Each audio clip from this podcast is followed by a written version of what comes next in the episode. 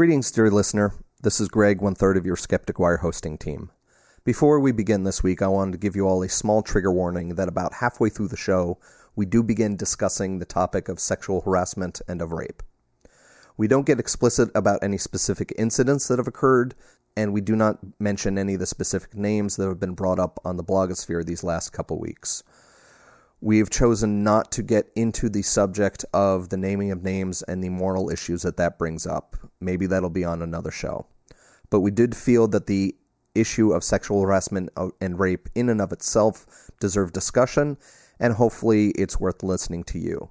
But we understand that if this is a trigger for you, that you may want to skip that content that's okay. We wanted to let you know ahead of time about where that begins. So, depending on the length of this intro, we begin the topic at about minute 31 through 33, somewhere in there, and we finish up about minute 68 to minute 70, somewhere in there. There is additional content after we discuss sexual harassment and rape, so we encourage you to not just stop, but fast forward to the end of the show and start up again. If any of the topics discussed on the show brings up anything personal for you that you'd like to discuss with us, please feel free to email us at skepticwire at gmail.com. Feel free to bring this up as a topic of discussion on our Facebook page or tweet at us, but if it's something especially private, go ahead and just email us. So thank you for listening, and now on with the show.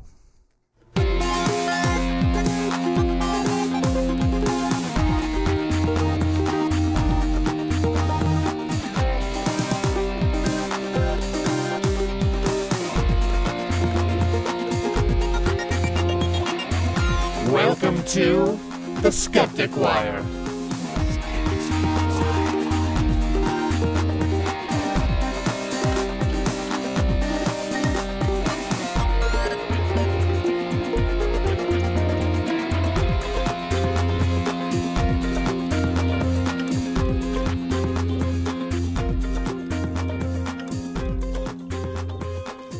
Hello. Hello. This is the Skeptic Wire. This is episode 123. It is the 14th of August, but probably not the 14th of August when you're listening to us. We're recording on the 14th of August, 2013, and that gives you the context of where we are coming from with the news stories and headaches that we're going through. Unfortunately, we are a podcaster down tonight.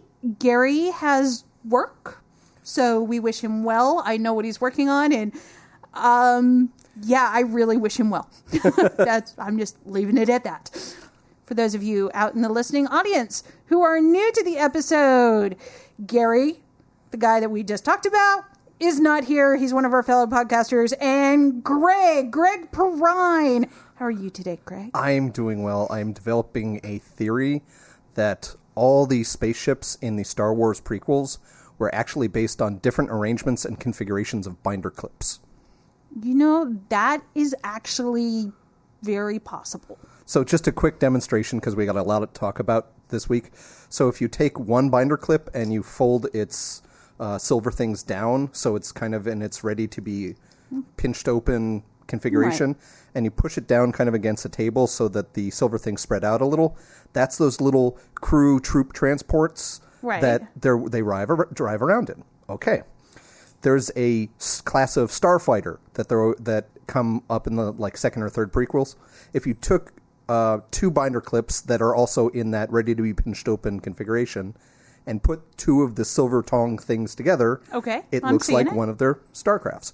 And then I think it's in Phantom Menace or one of those kind of, or maybe uh, bring in the clones or whatever if you take a binder clip and take off the two little, little silver doodads and turn it upside down so it's kind of a triangle with its point facing down, there's a civilian transport that Amidala and Anakin Skywalker take to go back to, um, oh shoot, wherever the hell she lives from. She was queen of whatever.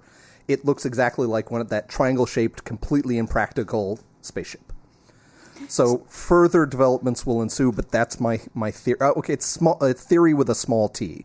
It's not scientific theory; it's a hypothesis.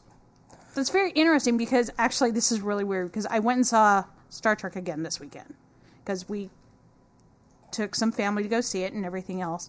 And the there's this very infamous scene where Kirk and Spock are having to basically say, "No, you're going to let us be the ones to go out and, and do all the fighting and and all of this jazz and uh, to the to the the admiral." Okay. And there's all of these ships, and you're like, "Oh, okay, there's the ship that Cochrane used in you know when to First to, contact. to achieve transwarp and you know oh here's the enterprise and here's this and everything else the big bad ship of the new star trek movie and i'm trying not i'm trying very You're trying to be non-spoilery. Yeah. is sitting on the guy's desk it's right there and you're like huh y'all just not look around and pay attention to your surroundings it's right there dude Whoever wasn't in charge of continuity failed. Oh, there were so many other continuity fails. I, I and what bothered me is okay, it's not that difficult of a movie to to grasp. Okay. Okay. And there's somebody in there with super healing capabilities. Okay. Hugh Jackman. Okay. And at the end of the movie, somebody's like, "Oh my god!" It just dawns on him that this guy has superhuman capabilities, and and I'm just like, and I'm looking at these people who are going, "Oh!" like I mean, they literally just got it, and I'm like, "Dude, you're too stupid." There was there was an article I, I saw. I think maybe it was a Cracked or, or IO9 type article about the idea that it used to be that all like science fiction shows were all about like the meritocracy. It was always the smart scientist hero that was coming in and saving the day, and now all of science fiction, especially, has transitioned into everyman character who's completely out of his element, who doesn't understand science or anything that's going on, somehow comes in and save the day, and how that says a lot about our culture nowadays. Yeah. Kind of like how it used to be the old Star Trek. It was Spock's rationality and smarts Yeah. that would solve things, but in the reboot with um, who's he? What's Chris? Pine and Zachary Quinto. In the new versions, it's all about Kirk doesn't know what the hell he's doing. He's just being macho and Yes, and, and the- rushing his way through things. And the prime example of that would be when somebody decides to fix the warp core by kicking it. Yeah, that would do it. so I was just like, hmm, really? We're going to kick it. Bigger hammer theory. That's what they were going for. Okay. So, Greg, do we have a birthday today? yes, we have a birthday, and continuing on that theme from talking about Star Trek, this is a smart person who deserves to be remembered for. Uh, spoiler smart? alert! Yeah, his smarts. This person is dead, is long dead, died in 1851, but was born August 14th today, 1777. The uh, the first general hint I will give you is no offense to you, Donna, but I think probably if Gary were here, He'd get it? his electrical engineering education might mean that he might be more likely to get this. But you are a well educated person, so it's possible you might know this person. I don't. Yeah. So that's kind of the level of, oh, this is interesting. I'll talk about this person on the podcast. This person was Danish, though. The tasty pastry variety. exactly. Was a physicist and chemist.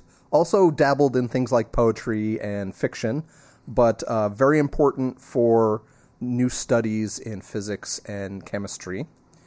Um, one the big thing that he's known for. He's done other things like in chemistry. He was one of the first people to I don't know how to describe it, but through metallurgy, whatever, the first person to isolate aluminum by itself. So it used to be you had like ferrous aluminum or aluminum chloride. He was the first person to actually be able to separate aluminum out and just make aluminum itself. Or at least that's what I've read so far. But what he's most famous for is he's credited for being the person to discover and prove that electrical currents create a magnetic field.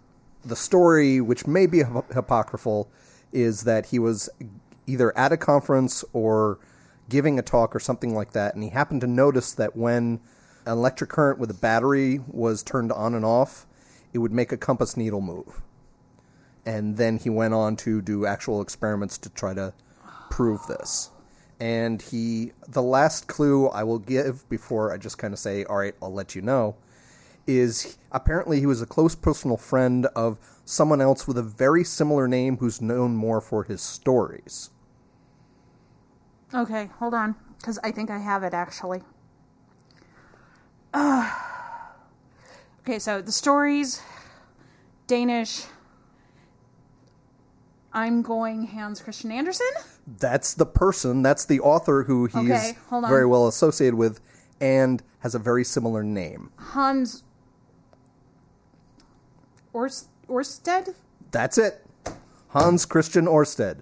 Thank you. Very History awesome, classes. Donna. Yeah, because I, I I was like looking around for interesting people to talk about, and I didn't recognize the name Hans Christian Orsted, but the fact that he was the person credited with associating electricity and Right, and that, what got me was the being able to separate out um, aluminum Right. because I remember reading about that, and I was Yeah. I Mostly it's the physics, to- but I had to walk my way through it. And when you said that, I was like, okay, Hans Christian Andersen did it. Uh, okay, there we go. shows how much smarter you are because I hadn't heard of him. But yeah, so th- this guy came from a day where you didn't just specialize in just like magnetics, electromagnetic physics, and stuff like that. He was a general scientist. He did both chemistry and physics. And like I said, dabbled in poetry, kind of Renaissance man yeah, I kind was of guy. say Renaissance man. So, you know, 1777 to 1851.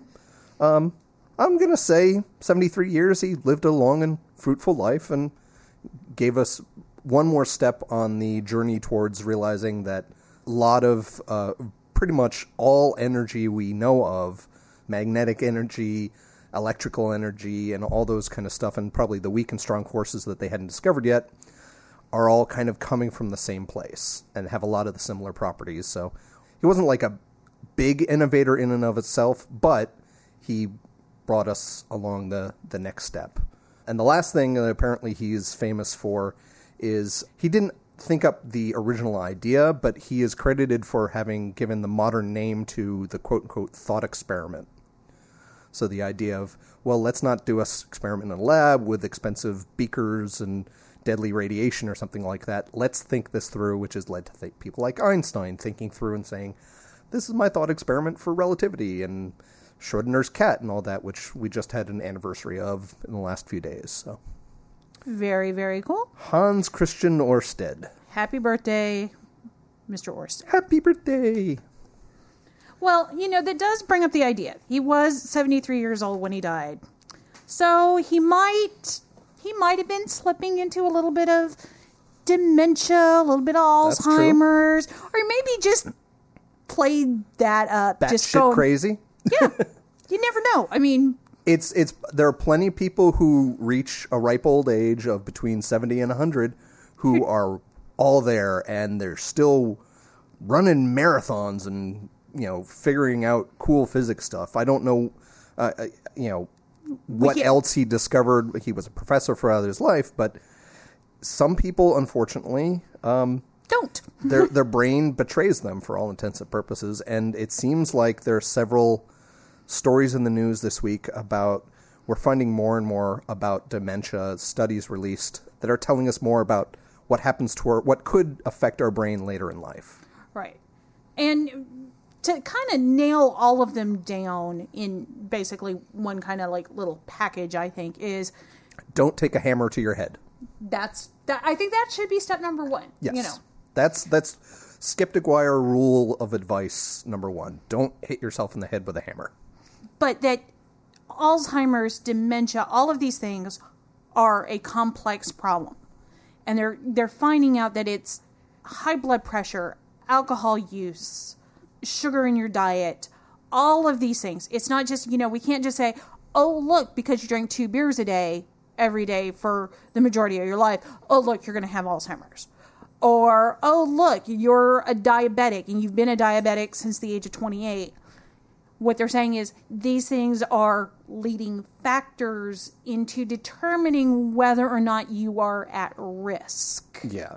There was one uh, major study released, I believe it was in the JAMA Internal Medicine Journal, where some, I'm going to assume, Swedish scientists studied um, the records of almost 500,000 Swedish military men who had been basically kind of the, drafted into Swedish military service between 69 and 79 and they tracked them for almost 40 years to see kind of what their what their health level is. Uh, on average, about forty years they tracked them.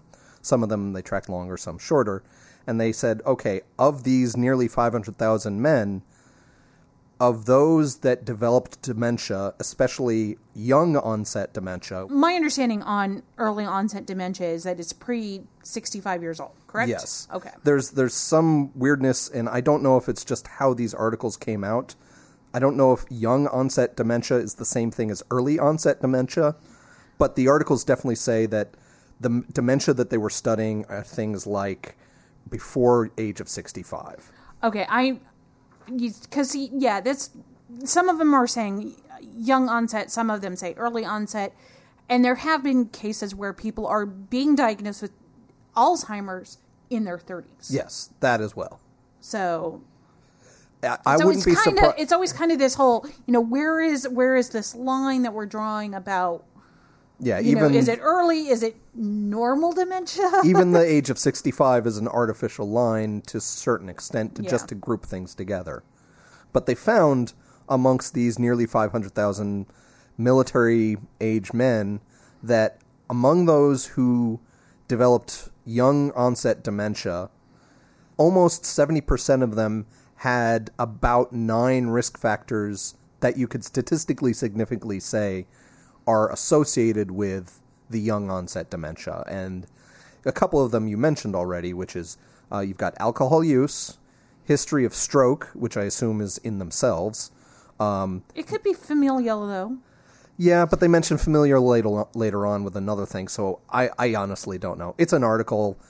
People who write articles don't always know what they're talking about, and we talk about it all the time. But Yeah. So uh, number three, uh, that I assume the patient has used antipsychotic medication. Number four, depression.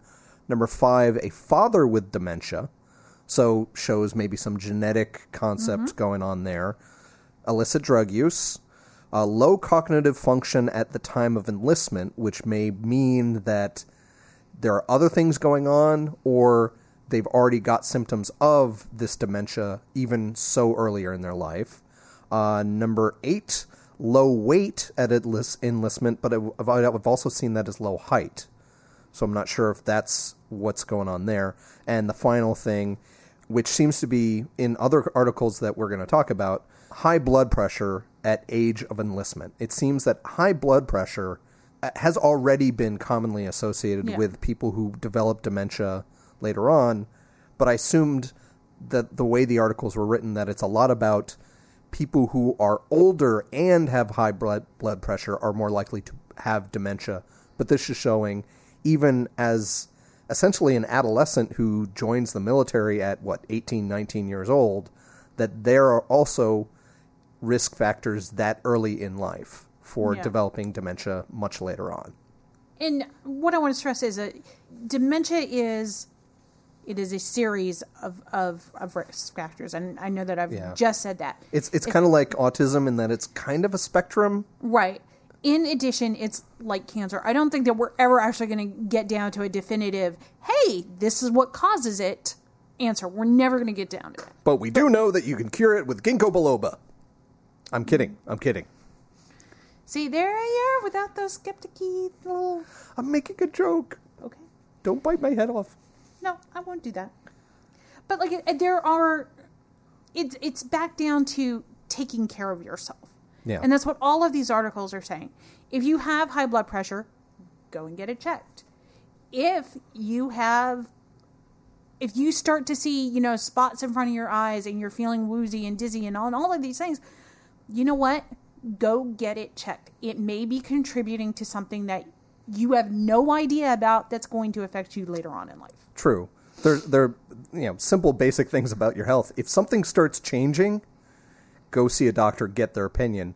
But even then, there are plenty of things that we have lived with all our lives that we assume is normal because it's been that way all the time. I've heard people who have um, diagnosable mental disorders, like people who have um, bipolar, who have told me that they're just so used to the manic and depressive cycles that they assume that's how everybody lives. And when they finally get on medication, they're like, oh, this is normal. Holy Yeah. crap. So you know, I, there's Well, one yeah. physical aspect of my body that I'm not going to talk about on the show, which I assumed was normal until a doctor in an examination said, "Did do you know this is actually not N- normal. not normal?" It's like, "No, I've never had a problem with it." And she's like, "Well, if anything feels weird, you know, let us know and we'll send you to a specialist and we'll take a look. But otherwise, eh, you'll be fine." Fine. Yeah. Well, like me, I am OCD, and I, I have always been very cognizant of it. But apparently, and I hate you right now because you're messing with my little straight Listeners, line. what I'm doing right now is I am slightly shifting her laptop from place to place just so it's not quite in alignment right in front of her. Mm. yeah, R- Yeah. That's because we're friends and I know that, that she you might can get away with it. yell at me and maybe hit me, but she won't kill me yet. No. But I, for the longest time, like the whole picking of nails, it's an OCD trait. I have picked at my nails since. I, literally, I don't remember ever having, quote, cute little girly nails like every other woman, apparently. To me, lining things up and having things in alphabetical order. My records were always in alphabetical order. My shirts were always color coded It just made hanging- sense to you. Right. And I didn't realize that the rest of the world thought that was crazy. Apparently, it is a little bit. I I have other things like if I'm in here since we're going to just blurt out with it. I hate it when people's toilet paper runs down the back. It has to run I over the top and completely agree with you. My problem is is that it's very very difficult for me to be at somebody's house and not change it. That's a little eccentric, but I don't think that's something that would cause problems. right, but it's one of If those If you go things into someone's medicine cabinet and start alphabetizing their medicines, they might say something. Yeah, I'm I alphabetized my spice cabinet.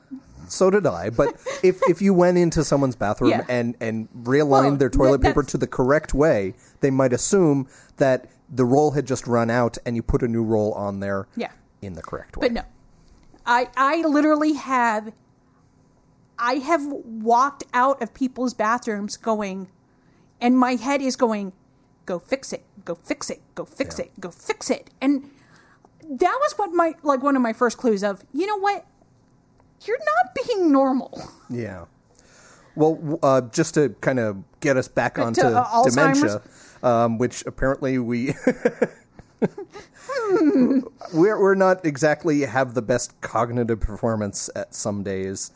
One of the other studies about dementia that came out um, talks about a possible new way to diagnose dementia in general, which may mean you might be able to diagnose things earlier on if you start seeing changes in this screening test, but um, may just kind of give you an idea of where the progression is of somebody.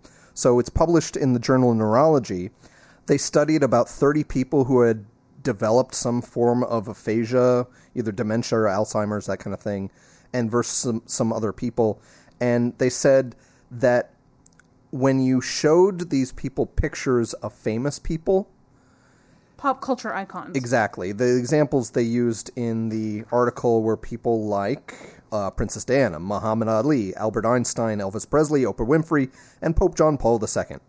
The idea is if people are 65 and older, they generally should recognize the faces of all of those.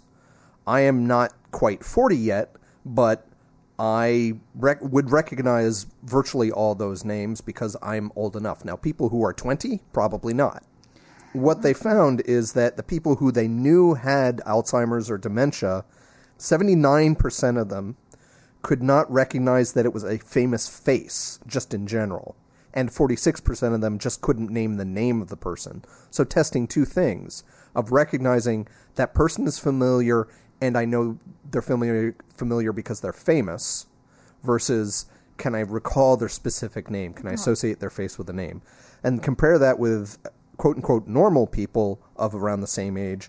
97% of them could recognize that it was a famous person, and 93% could remember the name. So you're always a lot better at, na- at recognizing that someone is famous, but that huge difference between recognizing that someone's famous and remembering their name seems to be the big kind of statistical difference to say you your brain might be able to remember that it is a famous person, but if you can't remember a really famous person's name, that can be a big sign.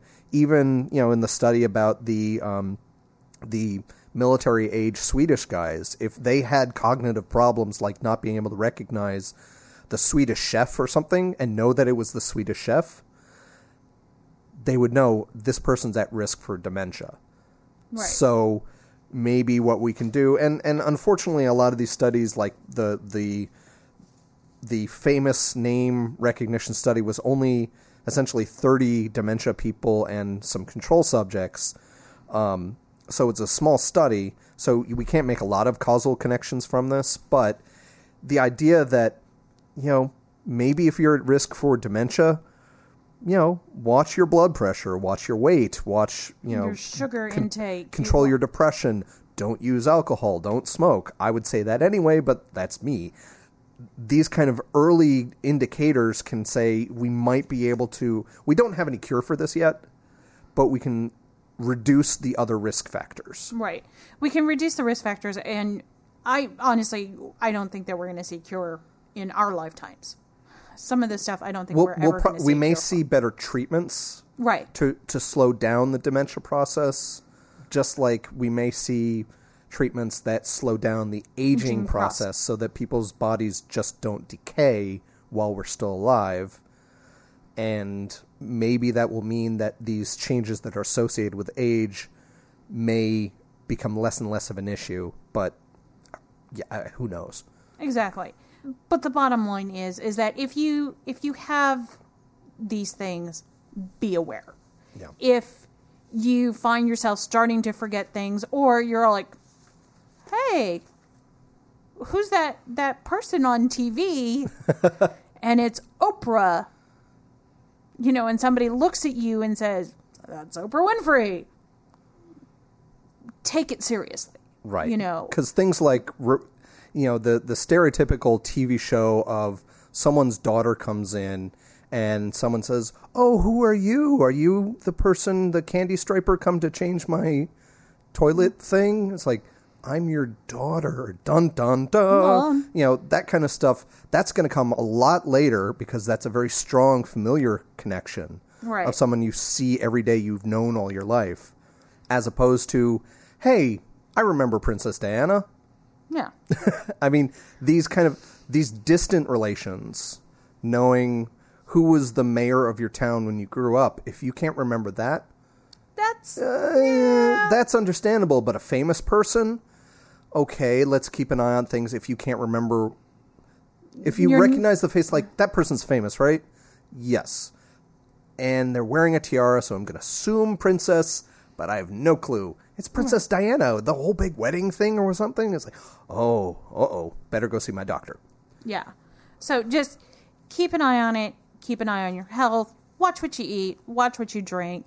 We're not saying cut out all the bad foods. We're not saying cut out all the alcohol, although Greg would. I would say not even start, but that's me. But the, the the best thing about all this dementia research is the final study I think we have time for, which is that chocolate may help keep your brain healthy and sharp in old age. Yes. Yay! I like that study.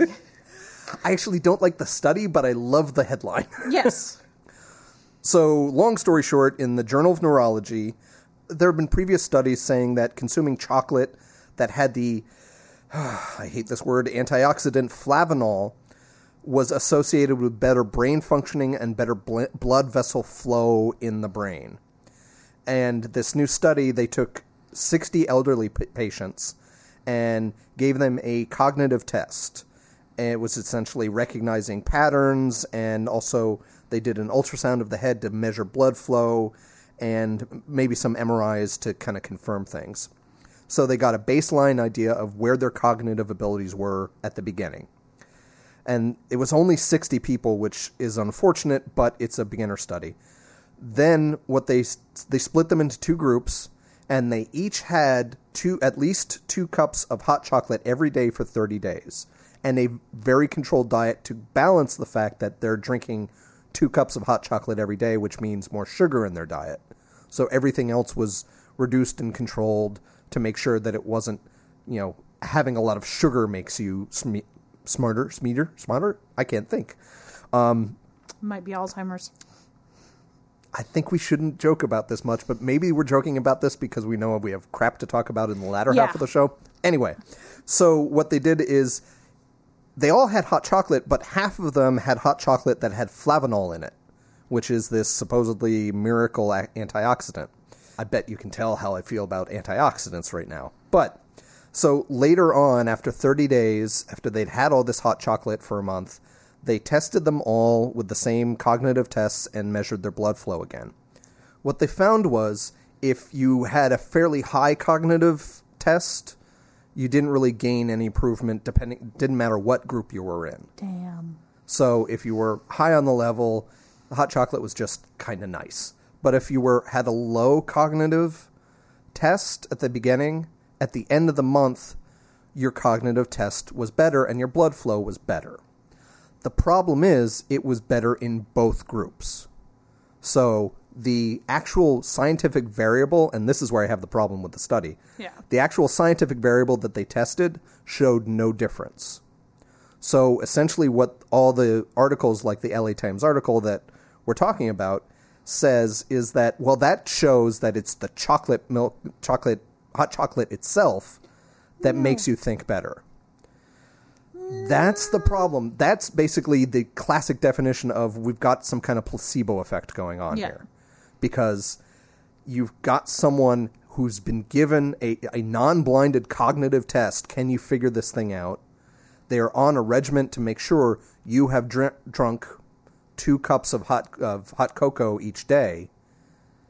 You're on this regular schedule, and then you're given another non-blinded cognitive test.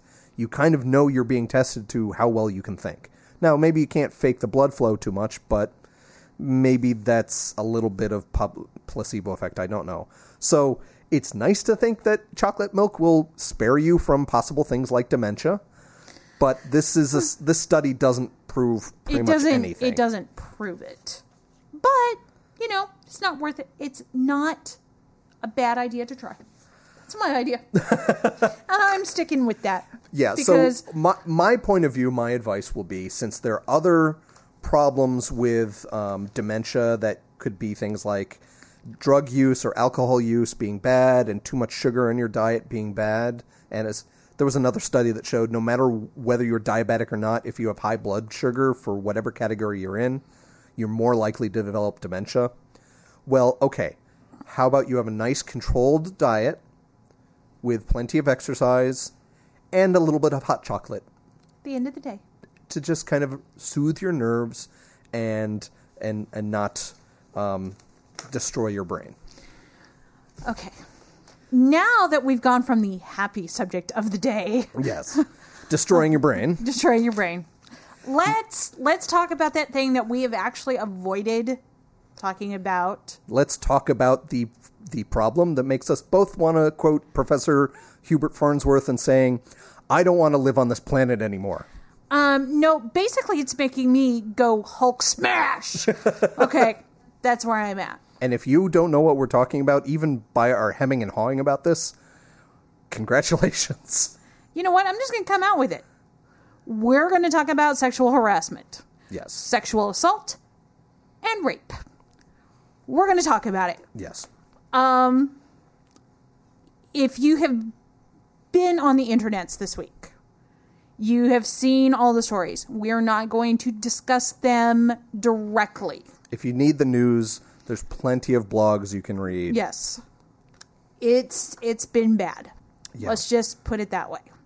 it it's starting to make me I- every once in a while on this podcast i will make a joke about how the different atheist skeptic groups are kind of like the people's front of judea the people the judea's people's front and all those kind of thing where they're starting to develop divisions and fighting against each other for infighting and it's not helping the movement this is getting worse Yeah. This really is. It's been going on for years. It's been the problem that for a long time nobody talked about. no, And then- nobody in general let alone in the skeptic atheist movement Right. And then, you know, the big header was was Elevator Gate. And let's just be honest, that was the big one that kind of blew it up. That said, "Hey, here's a problem." And it wasn't really it was here's a problem. It was just don't do this. If you're on an elevator with a woman at four o'clock in the morning, don't offer her coffee. Just be nice, say goodbye, walk off, find her later. There is a time and a place to flirt. There is a time and a place to hit on people. There is a time and a place for consensual sex at conventions. And you know what? Go for it. You find somebody that you are into and they are into you and you go for it. I give you every blessing there is. Yeah, there are plenty There of is- times where that happens and it's great and there's no problems. You know, nobody's hurt, nobody's, you know, scarred afterwards unless they consented to that, but most people aren't doing that on a, a you know, a one-time thing, but this is that's not what we're talking about. We are We're not talking, talking- about consensual hoo- hookups. Right. We are talking about sexual harassment, sexual assault, and possible rape. There are people out there claiming that there are some big names in the community that are serial harassers, serial assaulters, and serial rapists. We're not going to name names because we don't want to get na- sued. and they've already been named. Namely, because right now we we can't afford we can't afford to be sued. I'll, I'll be honest. One of the claims that I've been hearing about because I I've read it all. I have literally spent since the big story broke reading about this. The the thing that's going to color our discussions is that Donna and I, you, we are both kind of on the same wavelength with this. So it's going to be a lot of us kind of bitching and moaning in the best way possible about this problem. But I, on the other hand, have been so sickened by all this that I haven't wanted to read anything. I've made the occasional post on my Facebook page about, you know, if you think harassment is something to be dismissed, you know, you're a horrible human being, uh, or, you know, linked to articles showing how um, violence against women is ignored, harassment is ignored, and how that's a problem. And occasionally I'll get one or two talkbackers.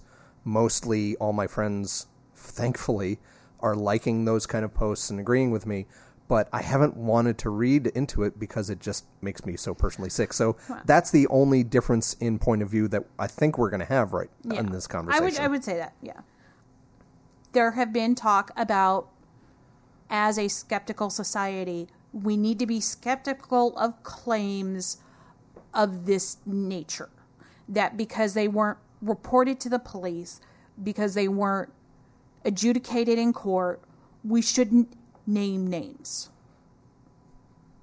or that you know it's it's years after the fact or some people are choosing to be either anonymous about their accusations just letting people know that this is a problem and these kind of things happen to me but I'm not going to accuse anybody or someone saying that so and so harassed and or raped me but I'm going to stay in the veil of ano- anonymity because essentially one i don't need the focus i being the hmm. person don't need the focus on their life right now and it, this can come back and hurt them because of the reaction of other people so a lot of that is kind of kind of coming together Right.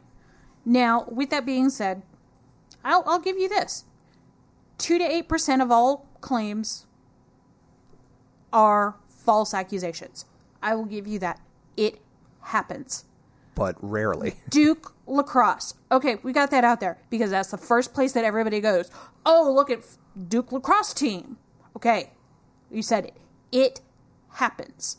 Most oftentimes, it happens in the middle of a divorce where one parent is trying to go the court some way, blah, blah, blah, blah, all that jazz. I remember a lot of skepticism over uh, the Star Trek actress Jeri Ryan.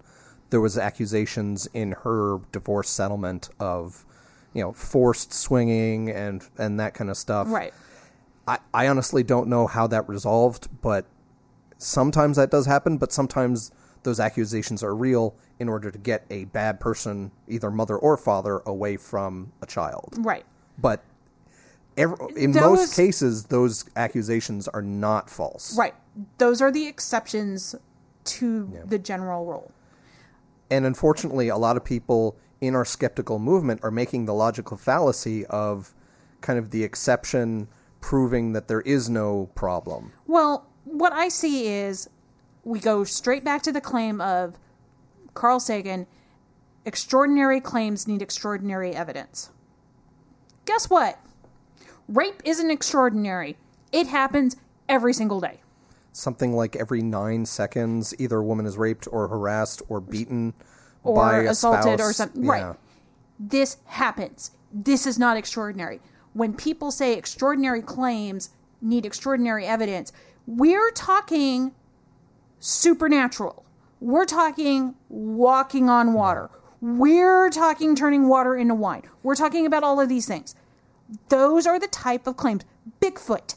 This is the type of claim that we're talking about needing extraordinary evidence because it is so far out of the realm of normalcy. Guess what? Rape, assault isn't one of those. it is an extraordinary and also kind of related to that idea of extraordinary evidence and all that is frankly the the reports by people like Karen Stollznow, who's recently came forward, Ashley Paramore, Rebecca Watson, all these wonderful women who are being treated horribly, um, and other women who I know personally who have had things happen to them by people who are not famous. The idea uh, i'm going to come out and say call the people who are saying that this is a problem to announce and come forward with these these people are being deniers.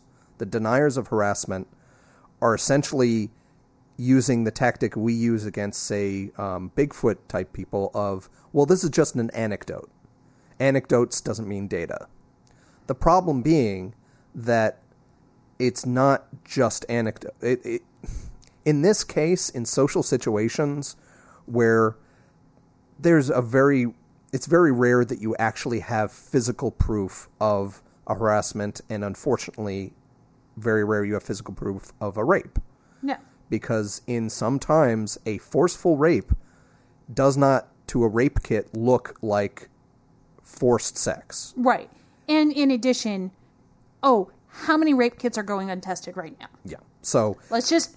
I'm going to throw the, that. The problem being that there's not a lot of physical evidence in just harassment. If someone gropes someone's ass in a food line at a convention, or while you're standing, there's not always a Vegas cam- camera around. right. Or when you're standing at the Reason rally with your friends, as what happened to me. Yes. Okay. And yes, I turn around and there was three guys all huddled together giggling, so I couldn't tell which one of them did it. I have reasonable suspicion that one of them did it. So I did the best thing that I could of I quickly moved around and hung out with I was hanging out with my friends, trust. but I had Greg there. I had Gary there. I had our old co-host Dave was there. Richard Hannes, who frequently posts on our page, was also there. I put myself into a position where it wouldn't be able to happen again. Yeah. If I had It known shouldn't which have happened in the first right, place. if I had but- known which one of those little shits had done it, Yeah. I'd have pounded him. But that's me. And five years of Krav Maga. so someone may come to you and say, "Well, Donna, your story, which I appreciate you sharing with us, um, is that's just an anecdote. You can't really prove that." The problem is that in in cases like this, especially where there's not a lot of physical evidence, anecdotes plural does lead to evidence Right. when and- you have scores and scores of women and men coming forward saying, I saw famous person X who is talking about their new book in their latest talk at this convention. I saw them do X. Right. I, I've seen them do it multiple times. I've warned my female friends about this guy. Right. That is and- multiple lines of evidence, and that does lead to proof. Right. There is an underground network. And you go to any convention and somebody will tell you be careful around this guy. And it's not just the famous guys. Right. It's not just the famous guys. Or, you know, this woman likes to get drunk and feely. Because I've heard that too. I've heard it go both ways. It's not just men who harass. I will give you that Yeah. point. Most likely it is men, but it is not solely men. And in general, you can tell the difference between someone who maybe either gets drunk or doesn't and is very flirty, very friendly, but is not harassy. Right. When And- someone confronts them and say, hey, back off, they do. Right. And let me do this other line. There's been a lot of talk about what women should do at cons to protect themselves. Yeah, because today. You shouldn't drink. You should put your hand over your glass. You know, you should be aware of your surroundings. You know, you should take self defense classes. You should do this. You should do that. Just say no, thank you. Right. The emphasis is always put on no. Say no, thank you. You know what? The answer should be you should look for the yes rather than the no. I don't care if. I'm, and I'm not expressing this right. Well, you're expressing the idea that we need to teach young boys and young girls that consent is the issue. You can't just assume that someone Right. is your property or will will be okay with what you're doing. It's all about consent and we need to teach that to the people who might perpetrate this later in life, not say no, girls, you can't wear short skirts, or make sure you bring sneakers with you when you work late at the office so that you can change out of your high heels to walk to your car because you might have to run. Right.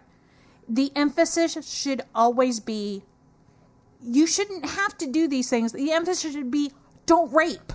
Or, Yes. hey, if you're feeling a little rapey tonight when you go out, bring a friend with you so they can stop you. Yeah. Instead of, hey, if you're going out drinking tonight, bring a friend so that you're in company. I shouldn't have to model my behavior because somebody else wants to harm me. We should be working on stopping the harm, not Yeah. on, oh, protect yourself. And I'm a firm believer in protecting yourself. I believe that every woman should learn some basic self defense because there are bad people in the world.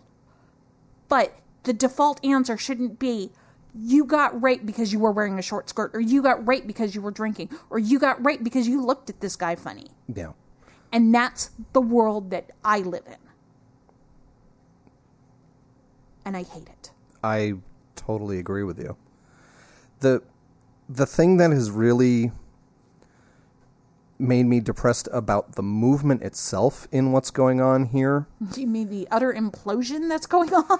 Yeah. Um, bes- besides the, the taking sides and and all that, and besides essentially the sickening denialism that sexual harassment and everything from sexual harassment up into rape, the the idea that that's not a problem because we're just too smart, all those kind of things piss me off. But it's it's bizarre to me and scares me that we as secularists and skeptical people have spent years calling out very specifically but not related not but not restricted just to the Catholic Church No, yeah. for saying for essentially protecting their own for shuffling people around and hiding evidence and having essentially token investigations and not releasing documentation about accusations of child rape and inappropriate behavior by priests, whether it's coming on to their female parishioners or the little kids. All of that we have spent years criticizing people like the Catholic Church, but also conservative Jews and Protestant churches and Muslim churches and, and all of them um, yet we're unwilling as a movement to look at ourselves in the same way. And say, hey, there is a problem. We need to fix this. Yes, we cannot keep we can't keep going on like this if if I was walk, walking down the hallway at a conference and there was no one else in the hallway and I walked by Richard Dawkins and I said, "Hello Richard Dawkins, how are you today?" and he punched me in the face. And maybe I didn't develop a bruise or something, and I went up to the organizer of that convention and said, Richard Dawkins just punched me in the face. If our movement doesn't do something about that, and especially if someone else comes out when I accuse, you know, Richard Dawkins, I'm just, this has not happened, I'm just using this as an example of actually a year ago, Richard Dawkins punched me in the face too. Because it's an old acu- old incident does not mean it was not true. Right. Because it may have passed a statute of limitations, because it may not stand up to evidence in a court, does not mean it didn't happen, and does not mean that we should not deal with it. Even if someone is as beloved in their movement as Richard Dawkins, or if the same thing happens with Rebecca Watson. If we don't call out Rebecca Watson if she punches someone in the face for for no reason, then we are a bad movement. Yeah, we're not living up to the standards that we have set for other movements. Yeah. I agree with you. It's a problem. And unfortunately, people right now are entrenched on this. Yes.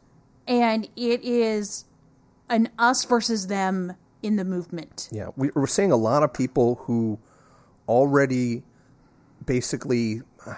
Some I- people have some- already convicted the people who are being accused, and there are some people who forthright believe that it could never have happened. Yeah. And a lot of the people who are in the, it seems to me, not reading a lot of these blogs because it sickens me, uh, the behavior that's on, mostly on one side, but sometimes from both sides, is a lot of the people who deny that this is a problem or that uh, think that people shouldn't come forward with, the, with these kind of accusations are people who were already dis who were already hell bent against free thought blogs. And because something is brought out on free free thought blogs, that means it's false. Right. Or they're anti A plus, atheism plus. So because someone who brought forward one of these accusations is someone who either says, "Oh yeah, atheist plus is a good idea," oh, it's just those A plusers being dicks again. Right. and it's like no no you have to take the argument on its merits. You can't just pre-poison your own well. And we ha- at, at, just as much as we have to be in some extent critical thinking and skeptical about accusations because if something was out of the blue like Richard Dawkins punched somebody you'd have that would be kind of an extraordinary claim but after years and years of people talking in a you know In a the hush whisper. informal Oh my God. network I think that guy got hit by Richard Dawkins. yeah, if people had been whispering that for years and only now it comes forward and then everybody else comes out and says, yeah, this happened to me, that's no different from, like I said, the, the Catholic altar boy coming forward 20 years later saying, yeah, Father so and so. Diddled me in the back Yes. room. Let's We, we do have to be skeptical of claims to a certain point, but we also have to be skeptical of our preconceptions about who is making the claim in the first place. Right. And for some of our movement, it's just, oh man, those bitches be lying. Exactly. Yeah. And and that brings us to or another Or they're trying to get money out of this famous person, or Oh, they're trying to gain notoriety. I'm I'm sorry. Until you have either been raped or been beside somebody going through the process, which fortunately I've not been raped, but I've been there every step of the way for somebody who has. yeah. Fortunately, this person saw a conviction. Yeah. Don't say that shit. Yeah, it's it's an Don't. incredibly personal process to say that you were violated in that way, but also in especially in courts of law, everything else the, the the people who are on the other side of the case who are defending the person accused of rape will throw everything they can at you. Right. They will look through and try to find your entire sexual history. If maybe you started getting involved in the kink community because They're you like the it. power play, they're they're going to find that, but they're also going to bring this forward as well. You're a deviant, deviant, You're a deviant already, so so you were asking for it. This was just a consensual BDSM type of thing. So then you have to have experts in BDSM and psychologists come in and say, no, Yeah. this is normal sexual behavior. Don't bring your preconceptions into this. All of that kind of stuff comes forward and it's incredibly personal. So the idea that the deniers have of, well, someone's coming forward to this just to sell their book or Or- they're lying to or hurt they- somebody.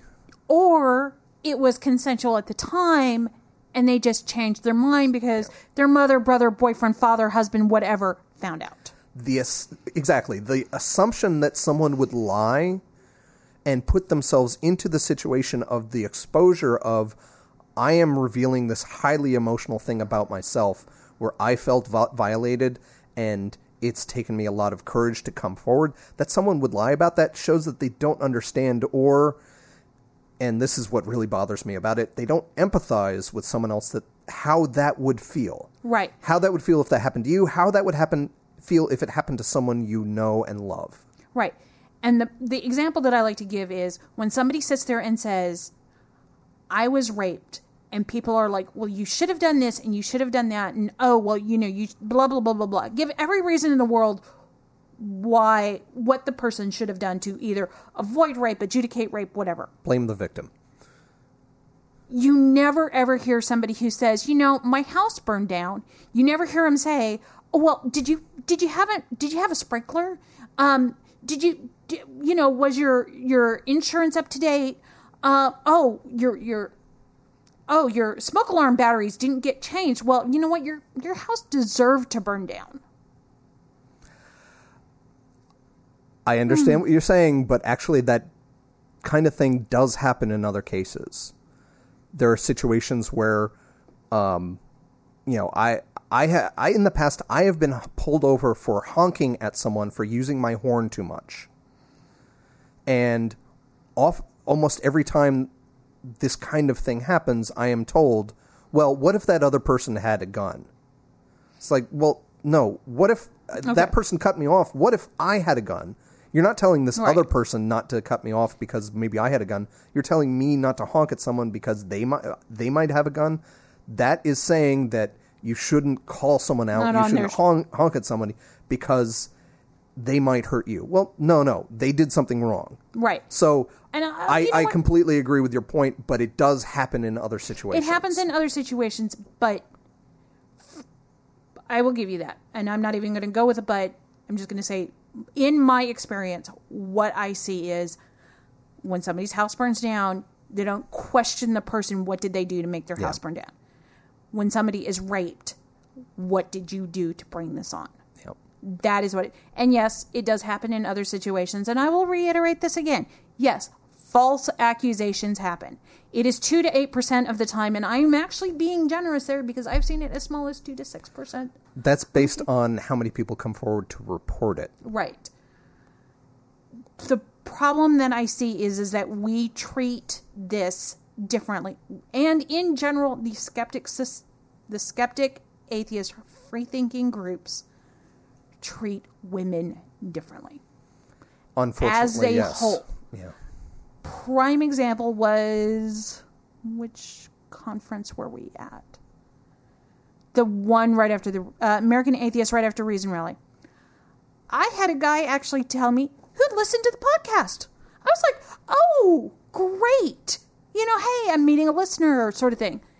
And the guy looked at me and said, "Wow, you really do have a, vo- a face for radio." I was like, Yeah. fuck you, you asshole. That- so I'm that- not pretty enough to be a vlogger. That was what I took away from it. That all goes back to context, and unfortunately, And I don't know if he was joking. well, he uh, may uh, have let- been. let me- and if you are and you're listening, um, I'm still a little pissed about this. FYI. un- unfortunately, that ties into the the weird thing about doing a podcast. In in general, it is a one way thing.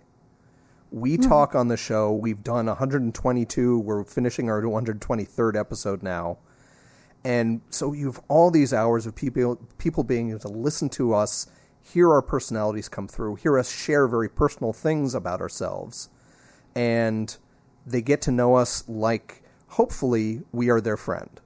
Yeah. So when you and I joke to each other and I play with your computer when you say, "Oh, I'm a little OCD," we're friendly enough. We have maintained that part of our relationship where we understand I'm not trying to hurt you. You're not. I'm You're a dick, but I, I am actually being playful. yes. If if I see a look in your face, I will stop. your intention is good. But if you are random Joe Schmo who I've just met who says, Oh, yeah, I listened to the podcast and wow, you really do have a face for radio, guess what? Not quite the context.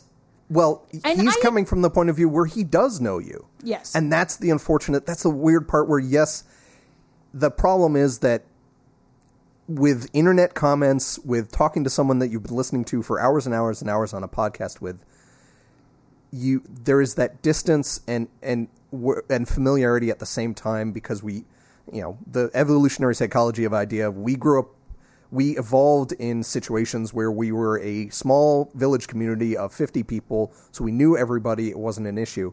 Now, the whole internet thing where we can make anonymous comments and people can listen to us, but they don't talk back, so we don't get to know them. They feel familiar with us, but we don't know them. Mm-hmm. When I go onto dating websites or something, I will say I do a podcast that is a major hobby of mine, but I don't tell them the name of the podcast until I've emailed with them a few times or gone on a couple dates because I don't want them to know more about me personally than I know about them.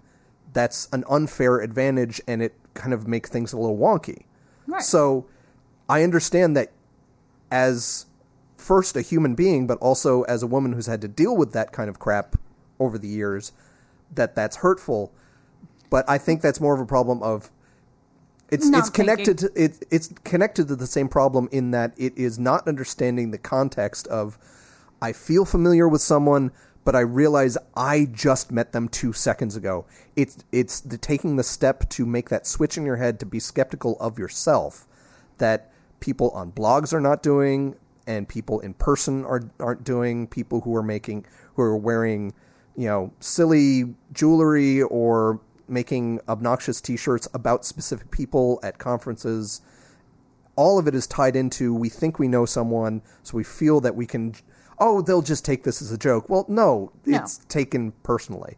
right. And I know that rant kind of went all over the place, but The, if you're just meeting somebody, yeah, practice good etiquette. That's the, that's what it is. whether you're commenting about their podcast or want to make a vaguely sexually suggestive comment, Right. or want to invite them to your room for coffee while you're sitting in an elevator. We came full circle. Yeah.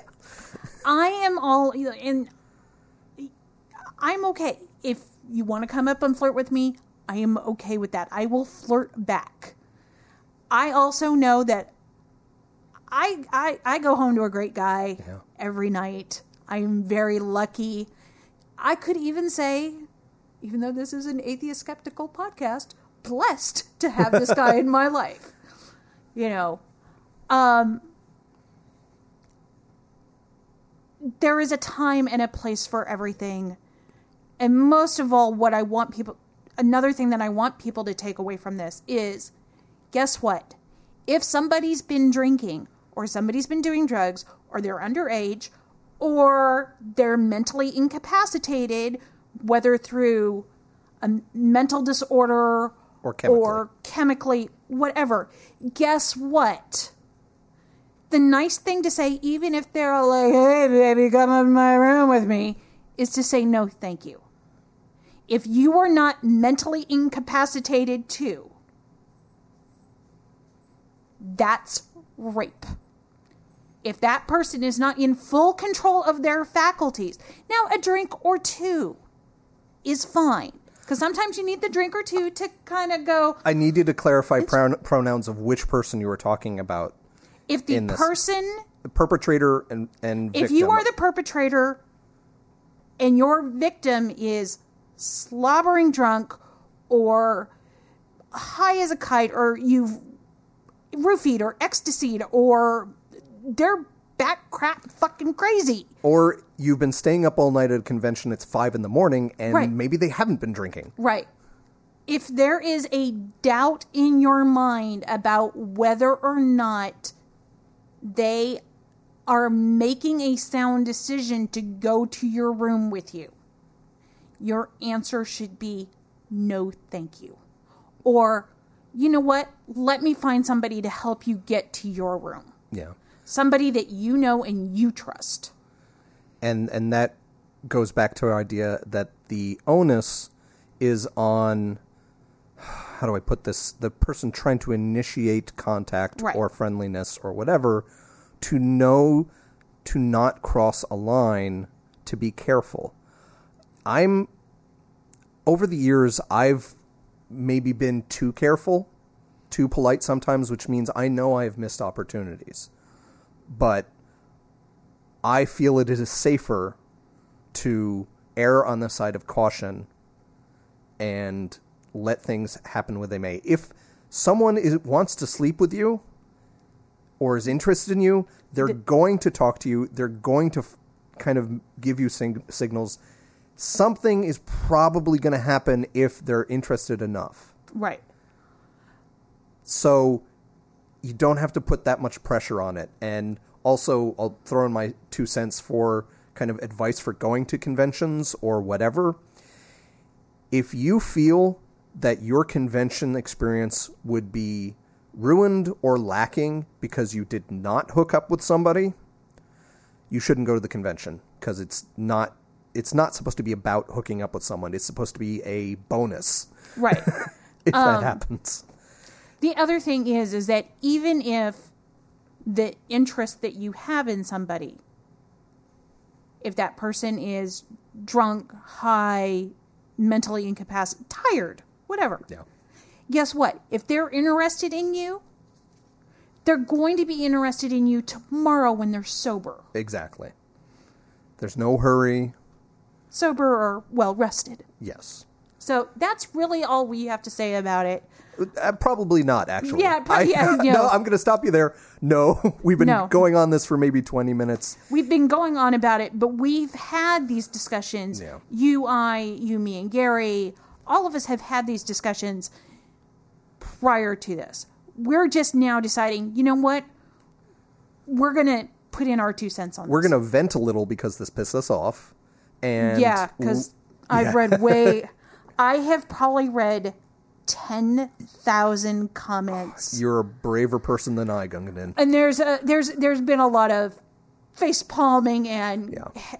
That was my head meat desk. I I put a, a Facebook posting that said head desk lather rinse repeat. Yes. that's how I felt about it. So if you disagree with us, That the important thing is that we have to keep having these conversations. Right. We can't silence this, and and that's kind of where we're coming through all of this from. That this is an issue with humanity and with the atheist skeptic movement. well, the atheist It doesn't have to be everything we talk about, but it has to be part of the discussion. right. The atheist skeptic community is a microcosm for humanity in general. Yeah. Okay, and if we don't have these conversations, this shit's just going to keep going on. Thank So- you, listener, for bearing Yeah. with us on a really heavy topic. I know we try to be jokey even when we're talking about serious topics. Unfortunately, because of my history of, of having to be there for somebody Yeah. through the process of a rape kit, through the process of two years to go to trial, of going through the trial and seeing the conviction. And I want I want this noted. The person that I sat beside was a 14 year old girl, 14 to 16 years old. Yeah. I am very proud of this young lady because in the two years that from the time of the rape to the trial, she put up with so much crap. Because somebody in her school decided to start spreading rumors, she had to change schools, all of that jazz. She did something that a lot of people couldn't do. Yeah. So, guess what? Until you actually have to go through that, don't tell somebody else what they have to do. Yeah. And I know we keep saying one more thing, one more thing, but I'll just say this one last thing, and then we'll get to a sorbet kind of pen, pellet cleanser for the end of the show. But if you're someone who says that someone like Karen or Ashley or Rebecca or all of these people, you're saying Or that, me. or you, who should not come forward, then you're also the kind of person who's saying that in my opinion, the kind of person who would say that Jessica Ahlquist should not have come forward and confront an issue that was offensive to her. Yep. So apply skepticism to everything, but don't be hyper Hyper-skeptic. Yeah.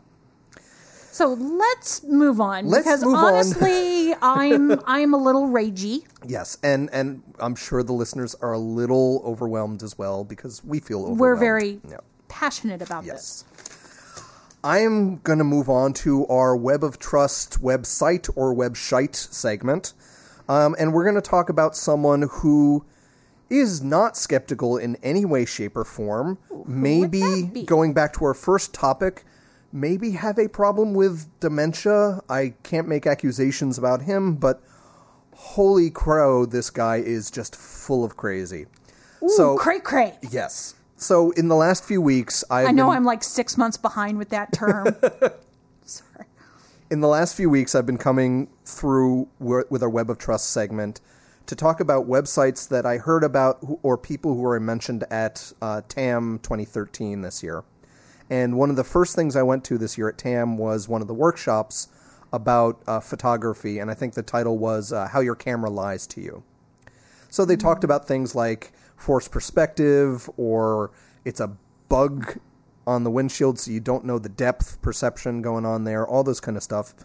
But um, one of the things they focused on was the idea of anomaly hunting, and also if you have a camera, you may have things like dead pixels, which may mean that you have a black square that shouldn't really be there, but that's because that pixel that is supposed to read that space in the field of view is just not picking up anything ever, or a hot pixel, which is always on. If you combine that with overprocessing of a photo, of trying to do the CSI zoom and enhance bullshit, where you know if you zoom in on a picture enough, you're going to have four pixels, so you're going to have four squares. Yep. You know that kind of bullshit. That shit doesn't work. if Okay, you don't un- everybody. if you don't understand how photography works, how uh, digital encoding works, and how all Photoshop works, all of that, you're going to have a problem, and you're going to find what you want to find, and that leads me to the website of Richard C. Hoagland, who is most famous for being one of the loudest and most vocal proponents of the Face on Mars in uh, Cydonia Planitia which is that famous kind of in search of photo of supposedly a face on Mars that once we went back later with things like the um, I think it was not the Grail mission but the Mars Explorer mission, the Global Surveyor of Mars mission, those kind of things. We've taken better pictures of those and saw that it's a natural mesa formation.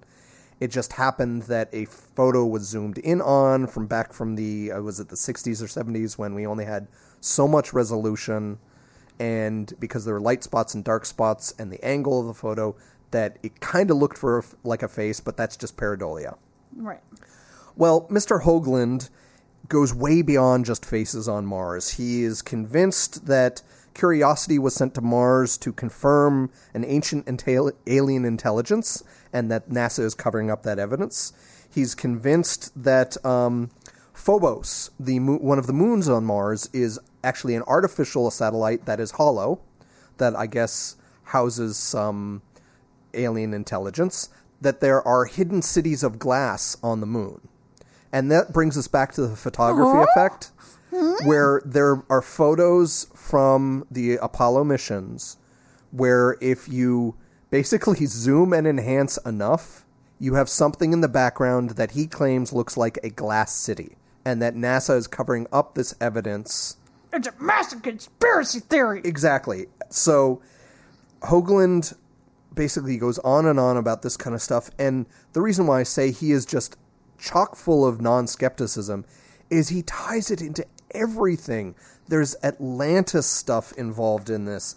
There's um, Pyramid power. pyramid power, his home, his whole idea of hyperdimensional physics, and this idea of torsion fields or torsion physics, which just the spin of something is going to affect the spin and momentum of something else, which has been pretty much disproven. Um, he ties all these conspiracies into each other. And of course, he's got some kind of Masonic conspiracy about 9 11. And oh, of course, because you know you can't do a conspiracy theory without 9/11. Yes, exactly. So, and he's some kind of he he goes on. I think the radio program Coast to Coast. I think it what it is. Well, he has a whole lot of conspiracy stuff. A whole lot of uh, basically anomaly hunting in pictures and over processing, and maybe specifically that pyramid power picture that you were talking about. Uh, the talk at Tam, they talked about this really looks like it could possibly have been faked. Not just anomaly hunting and over processing a photo, but literally putting something in with Photoshop. Yeah. So I, I don't know how much of it it's self it's self delusion, how much of it is faking something to try to prove what he already believes. But his website is enterprisemission.com. hold on. So I'm going to click on my handy web of trust. Yes.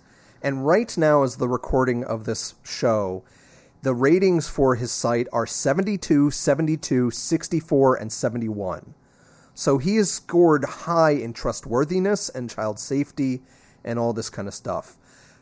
His website is chock full of donate to me, buy my books, buy my videos.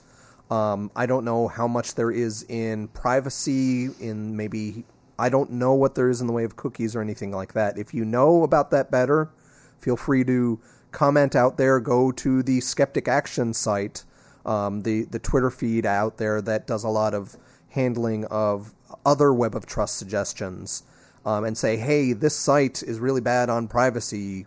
You know, if, if you know better about it, give it um, give some information to people you know, but mainly go there and rate them because a nutty conspiracy theorist like this is just scary and bad and this I personally believe this person doesn't deserve more money than he already has. Nope, I agree with you. And he's not that great with Photoshop. that to me is just the bigger crime in all of it. Yes, so Richard C. Hoagland. Oh, I will say one thing. One thing he has done good. He done good? Yes. Apparently, he is credited with being the person or one of the persons who initiated the petition drive to ask, I think it was President Ford, to name the first shuttle Enterprise. So apparently, I guess he's really big into Star Trek and has taken that into his idea of all these conspiracy theories and aliens on Mars and whatever to cultivate whatever theories he has, theories with a small t, very, very small t, of what he thinks NASA is hiding and, and all that, that there's actually ancient, ancient civilizations, that Mars was actually originally a moon for some other planet that blew up, and that's where the original ancient alien civilization was that came to Earth and assimilated and became Earthlings. All that kind of stuff. So go to enterprisemission.com, have a look around, and then give them a rating on Web of Trust. So, what we learned today on the Skeptic Wire, we learned that Hans Christian Ørsted didn't write The Little Mermaid, but he did manage to separate aluminum away from his little friends. we learned that high blood pressure, a history of stroke, alcohol, diabetes, low cognitive function all contribute to Alzheimer's and dementia, but some hot cocoa at the end of the day might just stave it off. Yay! Not really, but we can hope. One small study says. We also learned that Bigfoot is an extraordinary claim, but rape isn't. Last thing on that for today. For today. And finally, go to enterprisemission.com on Web of Trust unless you're just waiting for us to discuss pyramid power. there we go. There you go. Hope you guys learned something tonight. Hope you guys had a good time, even though we dealt with some pretty heavy subjects. Is there anything else you want to add, Greg? Nope. Just uh, listen to the end of the show where you can hear all the various media where you can find us, ways you can contact us, or just like us and give us feedback. So, Yeah. Actually, I would really like to hear back from our listeners about some of the stuff that we talked about. You don't have to talk about the sexual harassment. You can talk about high blood pressure.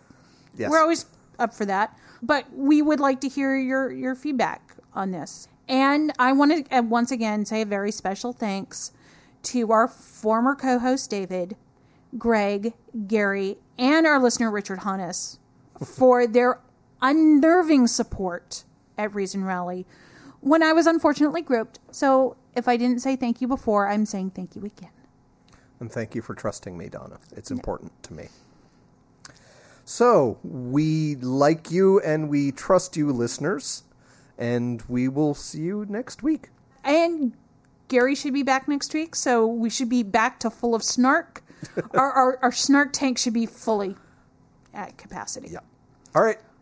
Bye-bye. Bye. But don't go anywhere yet, dear listener. This is Greg butting in again at the end of the show because there's something we forgot to mention on the podcast itself.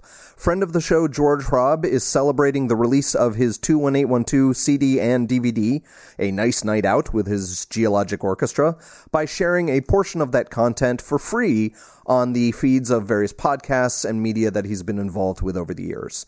You may remember that George joined me for a small interview at Skepticon last year. That's episode 84A. And George joined us for an entire episode, and that one is 114 just a couple months ago. So we'll release that content on our feed a little later in the week, maybe in a day or so. We hope you enjoy it. So if you're a fan of both George Hrab and the Skeptic Wire, if you want, go ahead and email, tweet, whatever at George Hrab saying, you know what? You should join the Skeptic Wire on their song challenge writing thing whenever we get to it next. We hope you enjoy both us and George Hrab. We'll release that later in the week. Bye. The Skeptic Wire podcast theme music is by Oscar Lawn with guest mandolin by Greg Perrine. If you've enjoyed listening to The Skeptic Wire, leave a review on iTunes or leave us a voice message via the Pod Posted app for iPhone. Friend us on Facebook or follow us on Twitter at The Skeptic Wire. Follow our blog at skepticwire.blogspot.com or send us an email, skepticwire at gmail.com. You've been listening to The Skeptic Wire.